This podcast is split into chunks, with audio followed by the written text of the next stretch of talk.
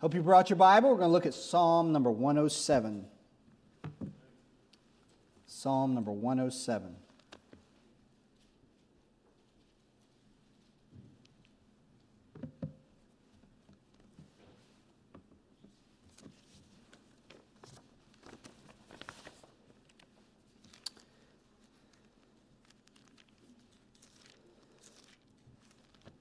All right, this evening we're going to read the whole psalm. Uh, it's 43 verses. Um, but I would like uh, I would like everyone to help me a little bit. Uh, I'm going to read everything from uh, verse 1 to verse 43, except the verses that uh, verse, for instance, verse number 6 and verse number 8. I would like you guys to read verse number six and read verse number eight in unison. Uh, I will pause after verse five and after verse seven to give you a chance to read it. And as you probably know, or if you don't, uh, I'm about to tell you that uh, verse six and verse eight, the words in that verse are basically repeated three more times in the psalm. So I want you guys to read those two por- portions, and I'll read the rest. Okay? Everybody, everybody clear, clear as mud? All right. Before we do that, we're going to pray. Let's pray together before we get into our study here tonight. Father, thank you so much for saving us. Thank you so much for your wonderful works to the children of men. Thank you for our church here. And uh, the church is not the building, though we thank you for it. We thank you for the facilities. But more than that, Lord, I thank you for the people whose, whose lives have been changed, that you have put here to serve you uh, and to, uh, to love one another and to serve one another. Uh, thank you for our church. And uh, Lord, I thank you for the Lord Jesus and for his salvation that's been given to us freely. And uh, Lord, we thank you for the opportunity to celebrate uh, the good things you do for us. Lord, help us not to um, forget to give you thanks for the good things that we have, not just physical either, but also spiritual. Lord, as we look at your word tonight, we ask, would you please help us? Help me to say what I should say. Help your people uh, to, to hear with great attention to what you say in your word. We ask these things in Jesus' name. Amen. All right, Psalm 1, number 107, verse number 1. I'll read verse 1 and then I'll read verse 43 and then I'll read verse 1 again because it begins and ends in a similar way and it gives us the theme of Psalm 107. We're not going to go verse by verse in Psalm 107, but I want to point out some things as we as we look at uh, this psalm. The Bible says in verse 1 Give thanks unto the Lord, for he is good, for his mercy endureth forever. The last verse of the psalm says, Whoso is wise and will observe these things, even they shall understand the loving kindness of the Lord. All right, back to verse 1. Oh, give thanks unto the Lord, for he is good, for his mercy endureth forever. Let the redeemed of the Lord say so, whom he hath redeemed from the hand of the enemy, and gathered them out of, out of, out, out of the lands from the east, and from the west, and from the north, and from the south. They wandered in the wilderness in a solitary way. They found no city to dwell in. Hungry and thirsty, their soul fainted in them.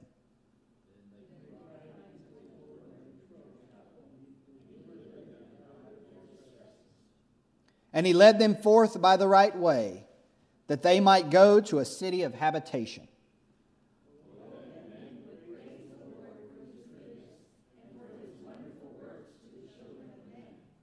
All right, you see that exclamation point, don't you? And you see that word oh at the beginning? That's, that means it's to be read with what? Gusto, with vigor. All right, verse, verse 9. Verse 9 concludes this first section. For he satisfieth the longing soul and filleth the hungry soul with goodness. Such as sit in darkness and in the shadow of death, being bound in affliction and iron because they rebelled against the words of God and contemned the counsel of the Most High. Therefore, he brought down their heart with labor. they fell down, and there was none to help.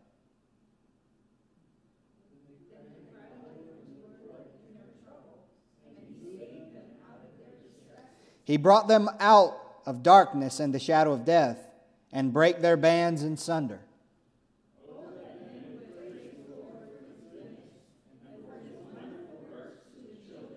By the time we get to the fourth one, you guys are really going to be excited. All right, verse number 16. For he hath broken the gates of brass and cut the bars of iron in sunder. Fools, because of their transgression and because of their iniquities, are afflicted. Their soul abhorreth all manner of meat, and they draw near unto the gates of death.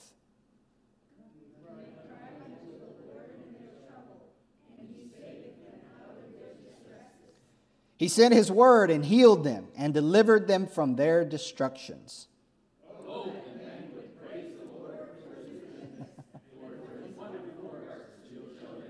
You're getting there. You're getting there. All right, verse 22. And and let them sacrifice the sacrifices of thanksgiving and declare his works with rejoicing. They that go down to the sea in ships that do business in great waters these see the works of the Lord and his wonders in the deep. For he commandeth and raiseth the stormy wind, which lifteth up the waves thereof. They mount up to the heaven, they go down again to the depths. Their soul is melted because of trouble. They reel to and fro and stagger like a drunken man, and are at their wits' end.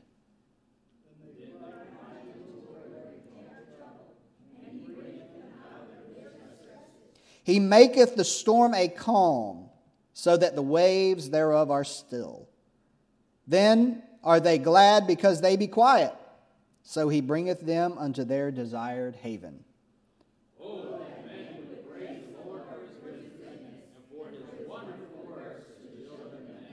Let them exalt him also in the congregation of the people, and praise him in the assembly of the elders.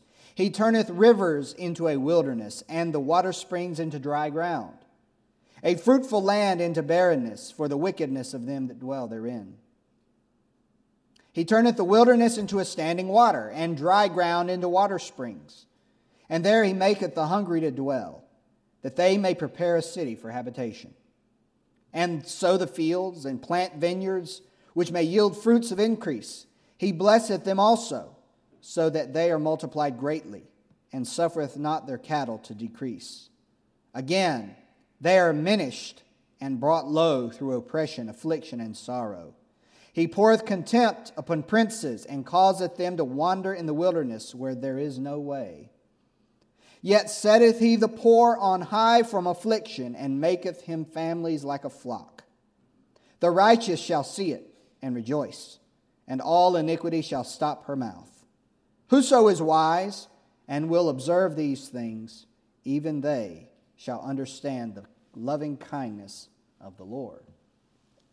Now, the, the whole point of this psalm is to give us a clear view of the goodness, the compassion, and the loving kindness of God. Now, in this psalm, there are is, is split up into basically five sections. The first section is from verse 2 to verse 9, and uh, it is uh, it's a section that talks about the redeemed of the Lord. This is a reference to Israel when they came out of Egypt. They're often called the redeemed of the Lord. Israel's called the redeemed of the Lord because God redeemed them out of the land of Egypt. He purchased them to himself and he led them out of the land of Egypt through a wilderness, through the Red Sea, and uh, they wandered in the wilderness. And of course, you know that they hungered and they thirsted and they complained and they did a lot of things that are that we often do as well. And so that's what the first uh, section, verses two verse, through verses nine, is referring to.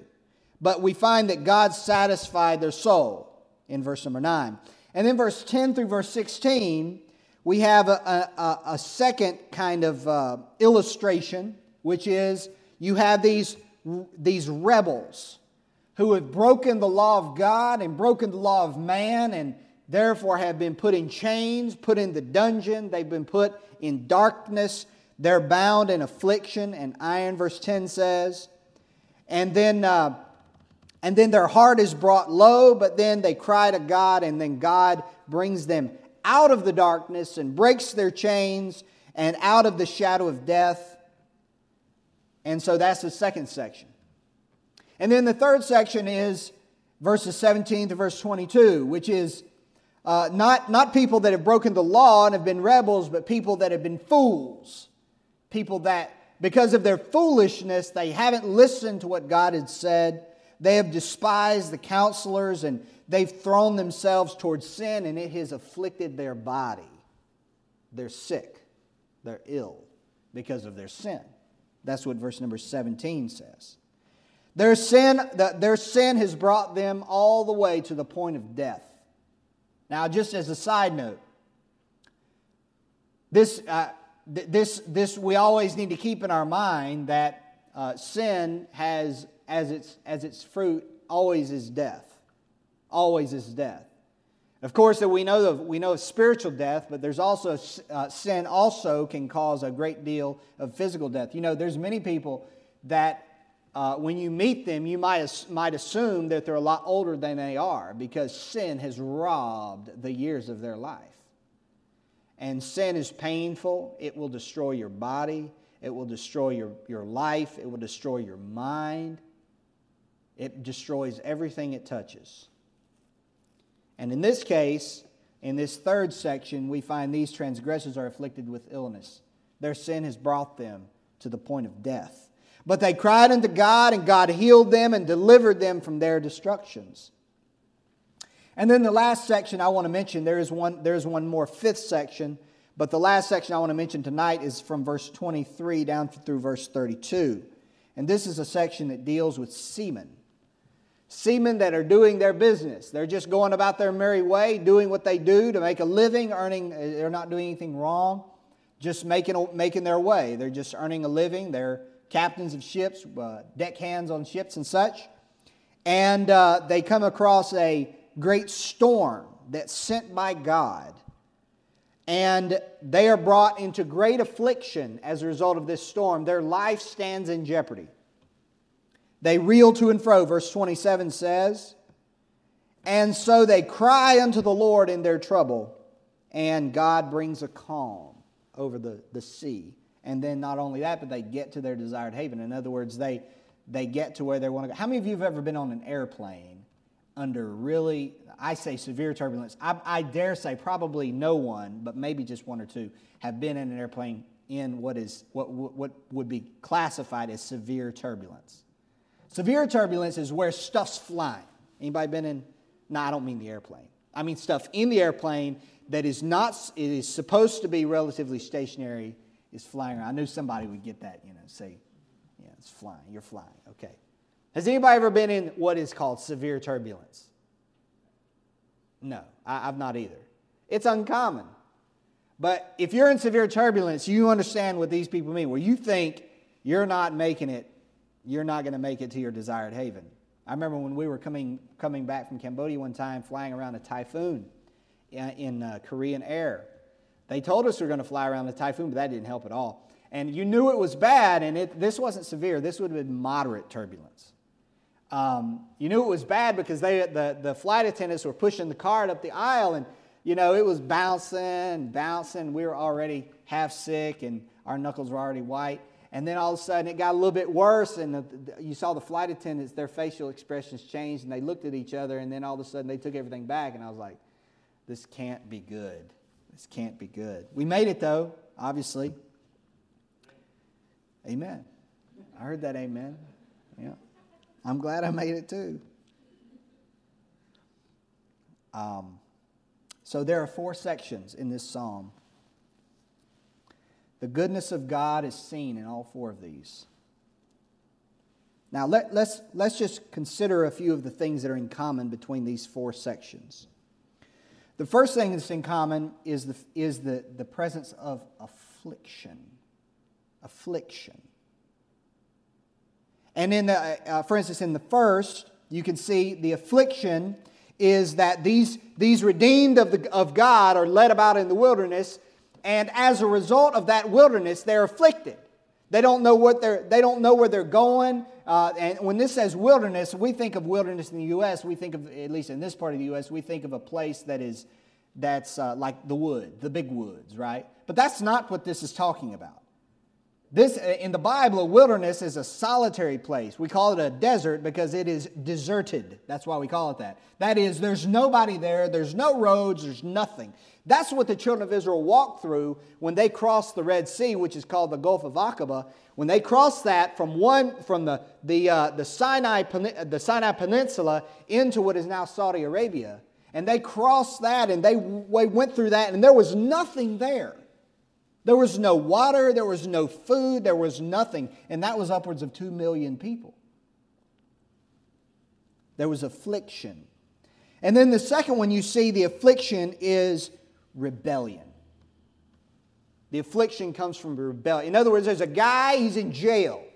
He's in prison, and he's probably got a death sentence for what he's done. And then the third, you see, a man is sick. He's ill affliction. And then the fourth is, of course, the, the, the guys on the, on the ocean because of a storm that's come. So, the, the first thing you, that's common between these is the idea of affliction. Now, there's a, I, I want to draw your attention to a verse here. Let's look at, let's look at um, Hosea. Look at the book of, hold your place here. Look at Hosea chapter 5. That's in the Old Testament. If we're in Cambodia, I'd read the page number because all the Bibles have the same page numbers. But I don't think page number 1080 is going to help you very much. Hosea chapter 5 and verse number 15. Well, we'll start in verse 14.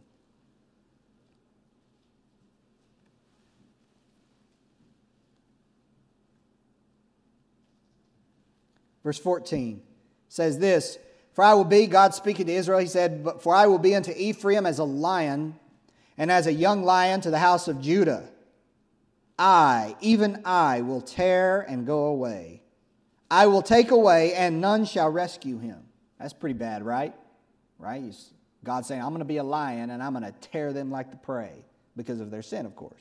Verse 15 I will go and return to my place so God, what's God saying is He's going to afflict Israel, right? He's going to judge them, He's going to punish them, and then He's going to leave.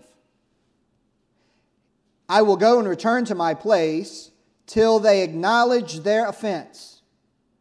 Listen to this. And seek my face. In their affliction, they will seek me early. See that? So why did God tear them? Why did God, as a lion would the prey, why did, why did God tear them to pieces, punish them for their sin, and then walk away and let them stew for a little while? What was his intention? What was his intention? To get them to turn and seek him. Now go back to our, our psalm here. In all four cases, in all four cases, you have God bringing affliction into the lives of, of people for the purpose of what we read in verse 6 and verse 13 and verse 19 and verse 28. Because God's design in that affliction was to be an instrument to bring them closer to God. To bring them, to bring people who would not otherwise seek after God to a place where they would cry out to God. You see, you see here's the thing it's just a, fact of human nature.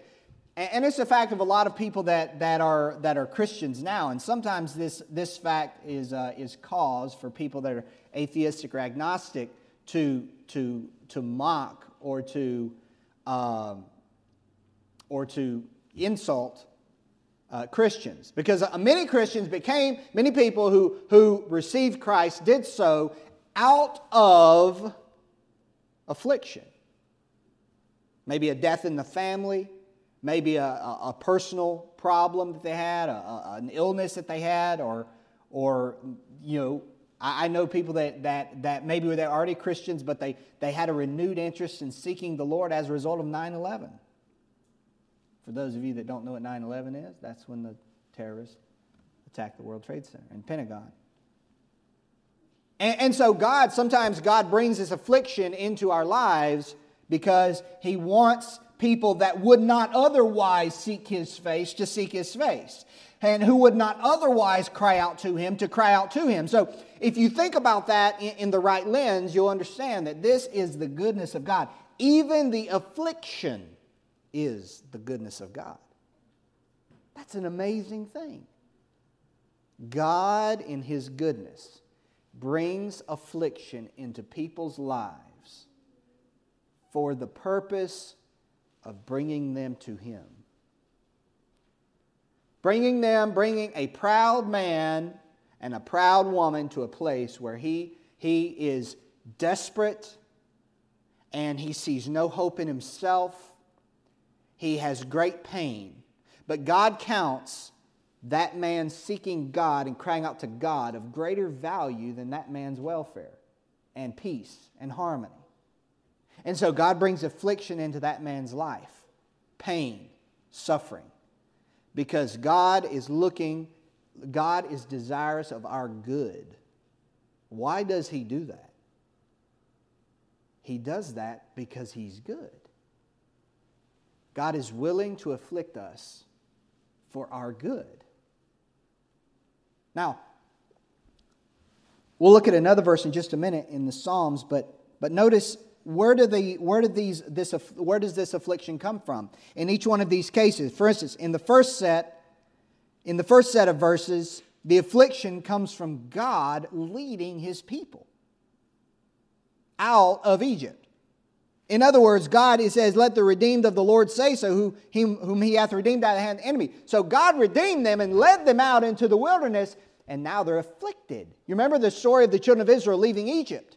Who led them uh, with a, a, a, a, cloudy pillar and a pillar of fire by night? Who led them into that wilderness where there was no water and no food? Who did it? Answer. Who did it? God did it.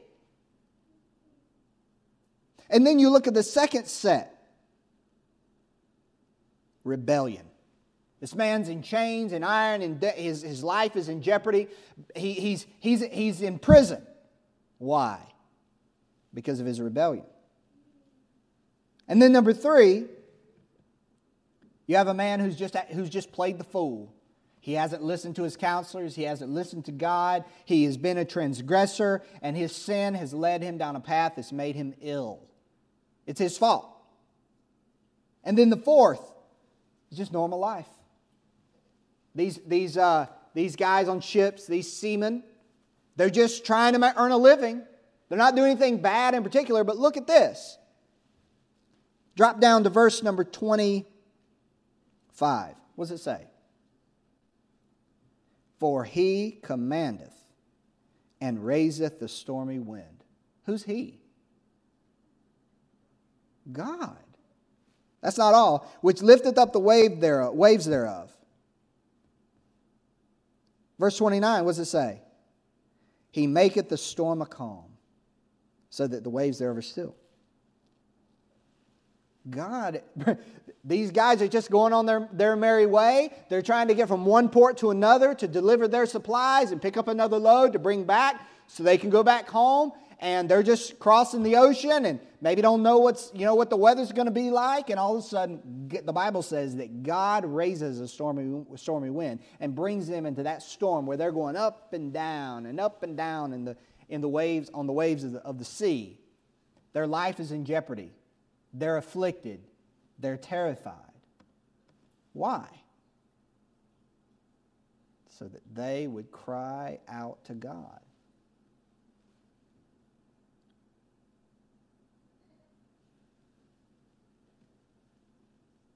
Look at Psalm number 50. Hold your place here again, please. Psalm number 50.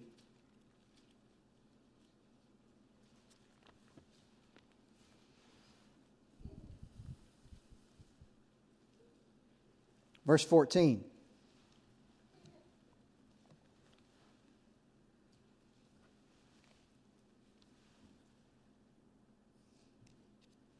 says this Offer unto God thanksgiving, and pay thy vows unto the Most High, and call upon me in the day of trouble. I will deliver thee, and thou shalt glorify me.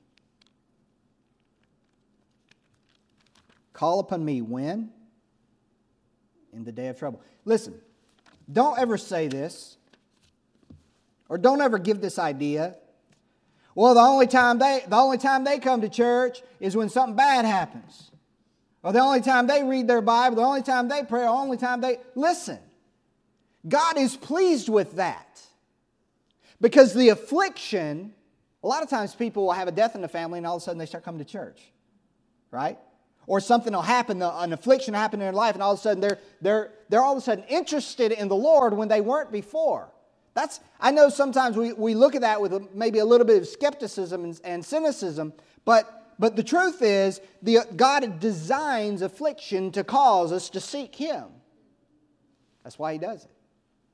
And he, we might think, well, he, you know, it'll wear off, or, you know, they're only doing that because, you know, something bad happened. Yeah, that's true. That's true. But he doesn't despise their cry. He says, what does he say? Call upon me in the day of what? God says, call upon me in the day of trouble. He, he wants them to call upon him. Like as I said, for some, uh, for some, that's the only time they would call upon God. You think of a you think of a people in the fourth set of verses, you think of people that in the Navy, people in ships, they're I mean, they're renowned as being hardened people, right? They live away from people. They live in these small little groups and they fist fight and they drink and they, you know, they're hardened men. They don't naturally like seek, seek the Lord and humble themselves. That's just, they're, they're well known for that. Sailors are. But God even gets to them through affliction. And let me dispel another thing. In the first example and in the last example, God is the one that brought the affliction upon these people, right? But in the second and the third, the person himself brought it upon himself. Did God despise the cry of this man? Did God turn away the cry of this man because he was getting what he deserved? No. See, we have this mentality sometimes, we have this idea that, that well, when something bad happens to someone who's messing around and, and doing wrong and not listening to advice and not listening to warnings, and then something bad happens, we have this idea that somehow somehow we shouldn't have as much compassion on them or, or maybe, maybe it's well they had it coming you know that's, some, that's sometimes what we think and they did have it coming. And both of these people had it coming. One was a, re- a rebel against, his, against the laws of God and man, and the other was a, a rebel against counsel and God's word. And, and he was, one was put in jail and chains, and the other was put uh, in the bed of, of illness. But here's the thing God still heard their cry, even though they deserved it even though they had brought themselves to that place. Listen, if God only heard the cries of people that didn't deserve it, then he would never listen to any of us. Right? If God only listened to the cries of people that were squeaky clean, whose, whose sin had not brought them affliction, then there would, no, there would be nobody on earth that God would ever listen to.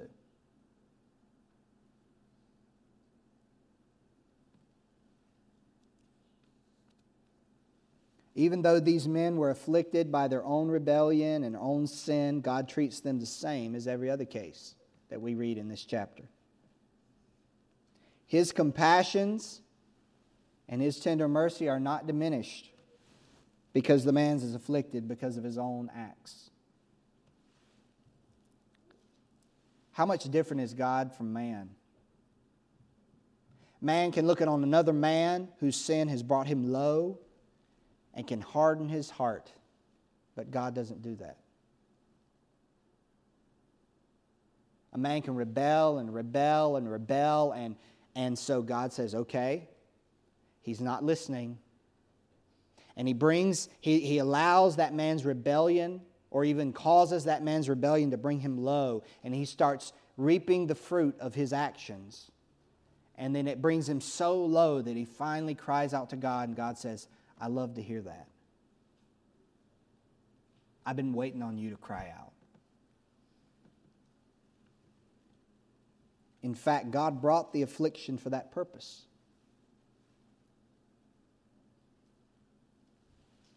So God's goodness is plain to see in this chapter to those who we might call undeserving. but who, is, who among us is deserving of God's goodness?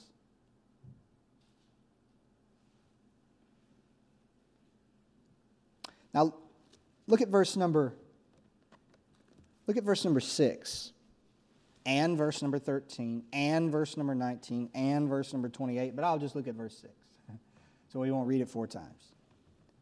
Then they cried unto the Lord in their trouble. You see that? In their trouble tells us that the affliction was the cause of their cry. You see that? The affliction led them, caused them to cry out to God. That's a good thing. But the question I have, and I'd like us to think about, is this Why is God inclined to hear and respond to their cry? Why is God inclined to hear and respond to our cry? When we call upon Him in our trouble.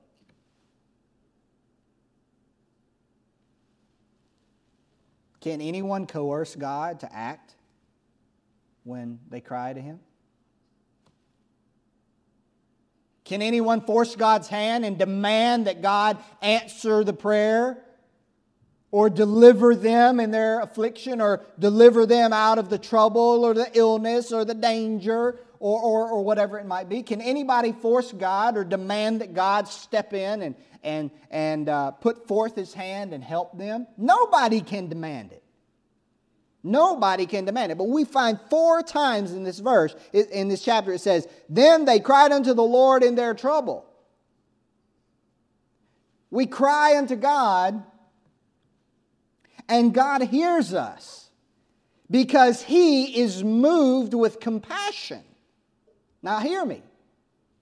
Not because anyone forces Him to, not because He is bound to he answers the cry of those in trouble. That's you and that's me.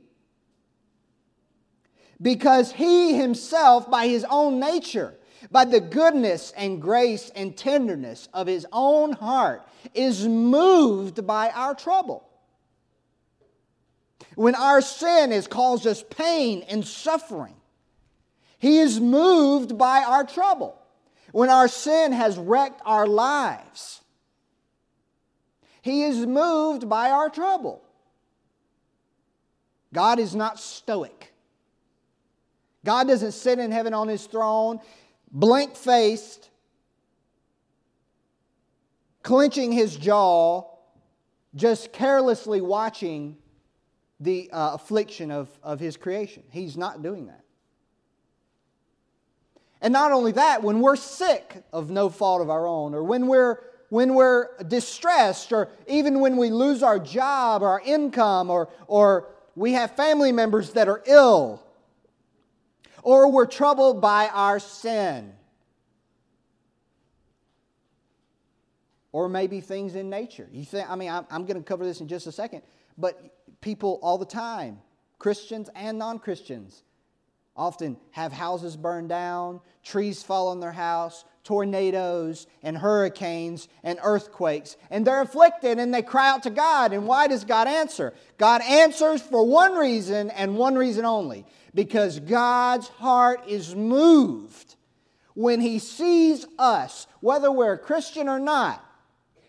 Because all these people are not people that, that normally believe in the Lord. God's heart is moved by the affliction of his creation by, by humanity. You think about Jesus. Hold your place here. Look at Mark chapter 1 real quick.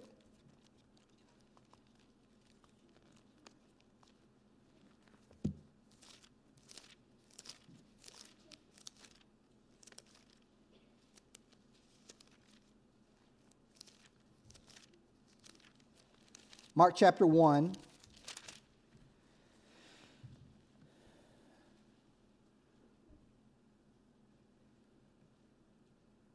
Verse 40.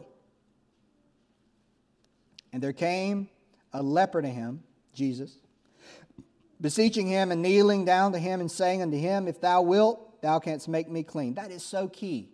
Remember, if thou wilt, that's the word will, right? That deals with volition. And Jesus, does it say? Moved with compassion. There's the reason. Put forth his hand and touched him, and saith unto him, What? What does it say? I will. Why was Jesus willing to do this? Be thou clean. He was willing to do it because his heart was moved by the suffering of this man who was a leper. The suffering that came from leprosy. How did he get leprosy? I have no idea if he was immoral. I have no idea if maybe he was born with. Can you even be born with leprosy? I have no idea. It might have been passed from one of his siblings or somebody in the marketplace. I have no idea. But Jesus saw this man who has who is afflicted with leprosy and that fact moved him. And the man says, "You can do it. You can make me clean if you want to." And Jesus says, "I want to." So no one can coerce Christ to hear the cries of those that are afflicted. He does it not because he must, but because he wants to. Not because he must, but because he wills. This is remarkable that God is so good that he has moved the God of heaven, the Almighty. He has all power, and all things in heaven and in earth are held together by his power, right? Yet he is moved by the affliction of people. Whether it's physical affliction through illness, you think of Brother Melvin, it's hard to go into the room with Brother Melvin. But God is moved by his affliction. You think of people that are laying up in the hospital because maybe they were they had a, they, they ran off the road because they were drinking and driving and they're drunk and they're they're they're close to death. God is moved. You say, well, he deserved that. Hello? Nobody denies that they might have deserved that or that's the natural fruit of that, those deeds. But this man's in jail because he broke the law too. And yet God is, is moved with compassion and waits on that cry of that man. That's amazing. That's amazing. And you're the same way. God loves to hear your cry in trouble. Not just when everything is good, but when it's bad too. He doesn't despise your prayer because you pray out of, out of, out of painness of heart. No way. He's moved. When you cried out to God, when you saw, you finally saw, and I finally saw, that we were a rotten sinner, broken, cracked, and, and, and messed up from the ground up, messed up from the inside, from birth. We were hopeless and helpless sinners, and we cried out to God and we said, God, I'm helpless, I'm hopeless, I have nothing to offer. You know what happened? That's where that word grace comes in, right? For by what? Ephesians 2 8. For by grace are ye saved through faith. When you cried out to God in faith, God's grace answered. His goodness, his, his heart was moved towards someone who was crying out to him. And he saved you and forgave you on the merits of Christ's work.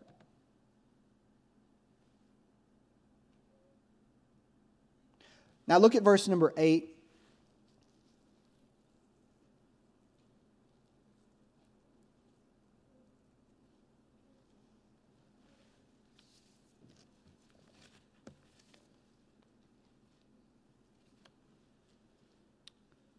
Verse number 8, verse number 15, verse number 21, and verse number 31 all say this Oh, that men would praise the Lord for his goodness and for his wonderful works to the children of men. There's feeling, there's emotion. That's why that word oh is there. In each of these verses, there is no command to praise the Lord. Do you see that? Is there a command? There's a wish, right? There's no command. Thou shalt praise the Lord. No, this says, Oh, that men would praise the Lord for his goodness. This is voluntary, right? This is a this is thanksgiving and praise that should spring up spontaneously out of the heart of those who know God's goodness and deliverance. This is spontaneous praise. This is overflowing praise and thanksgiving to God for what He has done. And this is the least we can do when we consider and ponder upon and count out and think through the wonderful works that God has done in our lives. Not just saving us, although that's the most wonderful one, obviously, because that's the one that has the greatest and, and most lasting eternal benefit, right? But beyond that, how many times have you, uh, when I was on that airplane, in uh, that Korean Air flight from Cambodia, I was afraid. I was praying.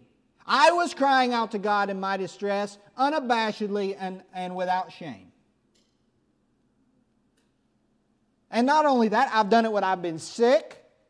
Hello, 24 hour stomach virus. How many of y'all have ever had that? Oh, yeah, that's fun. You know how it goes in our family, right? It just hops from one to the other, the other, the other, the other, the other. That's the way it happens. I've, I've, I've prayed in those, in those times. Have you? Listen, God is good to us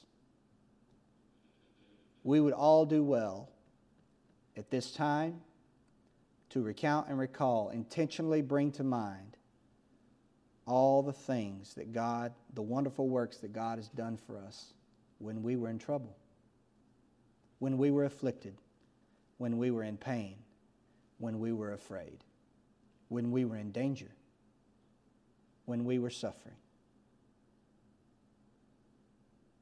And that would result in our spontaneous thanksgiving and praise to God. What wonderful works has God done for you? Look at verse 22. We're almost done. And let them sacrifice the sacrifices of thanksgiving and declare his works with rejoicing. Pastor Stewart talked about this not too long ago.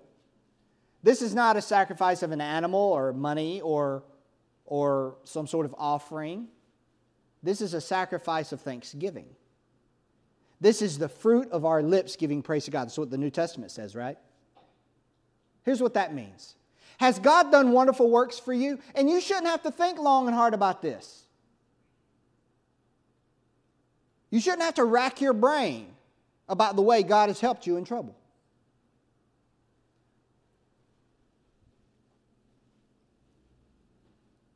What the Lord wants you to do is He wants you to speak of it, give thanks publicly, let other people know. Now, tomorrow, most of us are going to have a meal with our families. And many of us are going to see family members that we haven't seen in a while. And some of your family members are believers and know the Lord, and some don't right? I challenge you. When you have a chance tomorrow, it is, after all, Thanksgiving. I challenge you to speak to them and tell them about some wonderful work that God has done for you. And give thanks to God before them in their hearing. I challenge you to do it. Now, let me caution you real quick. Don't just say, I'm thankful for X. I'm thankful for Y. Don't do that. One time, our family down here in Greenville, we had a, a, meeting, and I suggested this is several years, this is 10, 15 years ago probably. I had a meeting at my family's house, or we had a Thanksgiving meal, and I, I said, well, let's, let's, let's go around the room and just see what people are thankful for. And each person went around the room, and a lot of those people weren't saved, and it was very, very awkward. I just, it was really, really awkward. Everybody in the room said, I'm thankful for my children. I'm thankful for my mom. I'm thankful, yeah. Well, that's, that's good, but that's just a sentiment. That's not what verse 22 says. What does verse 22 say? It says, declare his works. If you say, I'm thankful for such and such, you haven't given the object. You haven't directed your thanksgiving to anyone. You've just expressed a feeling. So when, you, when I give you this challenge and you do it, hopefully you do it tomorrow, don't forget to name the person to whom you are thankful and to give thanks to the one who did the thing that you're thankful for. I mean, after all, the devil is not concerned with our being thankful. But he is concerned when we name the God who gave us the thing that caused us to be thankful. Let's not forget him. And there's another thing I want to show you. Verse number 24. The last set talks about this. These men, these seamen, and it's they're on the ocean these sailors and it says these see the works of the lord and his wonders in the deep. For he commandeth and raiseth the stormy wind which lifteth up the waves thereof.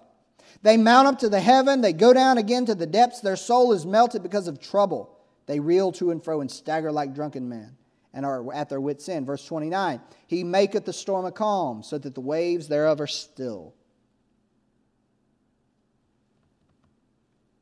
This verse says that God controls the wind.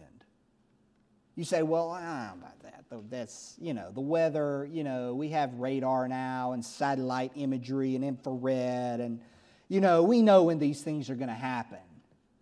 You know, so it's not really God. In our day, with so much science, and that's not all bad. All science isn't bad. Science just means knowledge. It's not all bad. But in art, here's the, here's the danger though. Science just, science merely states a fact. It doesn't tell you what motivates that thing to work. The problem with science and so much of it, and, and we, we're bombarded with it all the time in the media and the news and all that kind of thing. And we and there's in the world especially, there's such a, a de-emphasis of divine control over nature. People don't want to talk about God. They don't want to talk about God's in control of nature, how that God's in control of the storm. People don't want to talk about that. Nahum 1, Nahum 1 3 says God has his way in the whirlwind, right?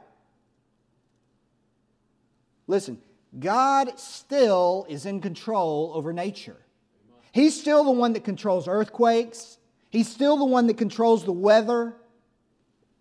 These things are not just natural acts. The natural acts wouldn't do anything if God was not the one that created it and causes it to have its animation.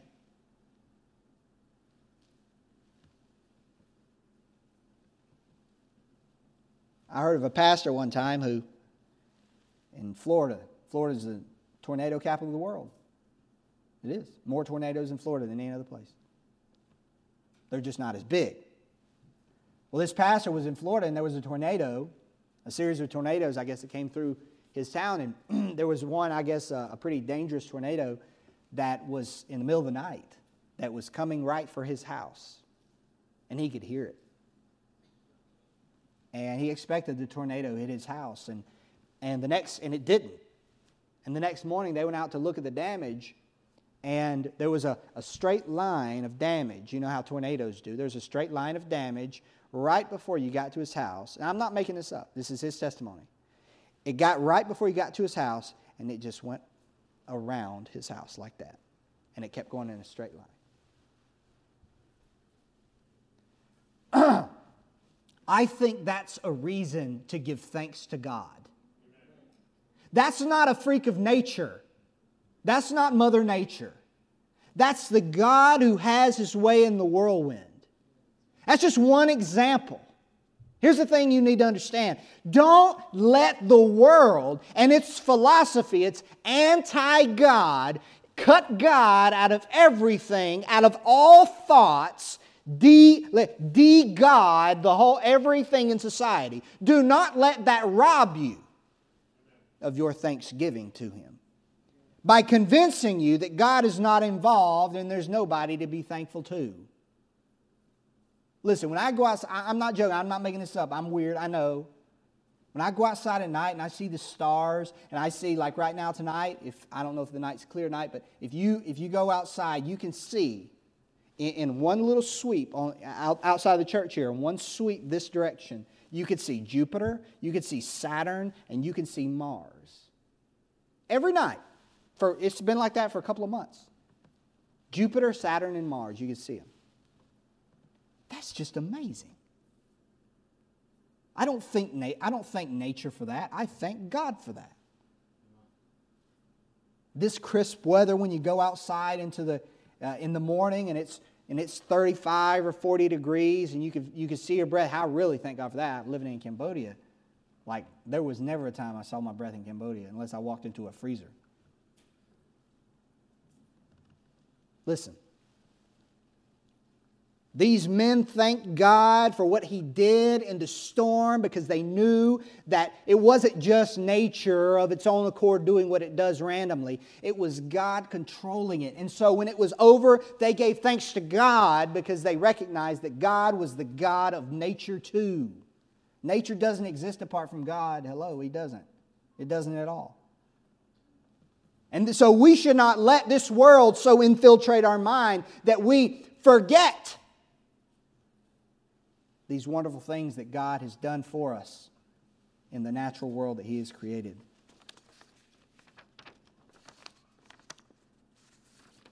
So I just challenge you to sacrifice the sacrifices of thanksgiving and declare God's works with rejoicing to your family tomorrow. The wonderful works that He has done.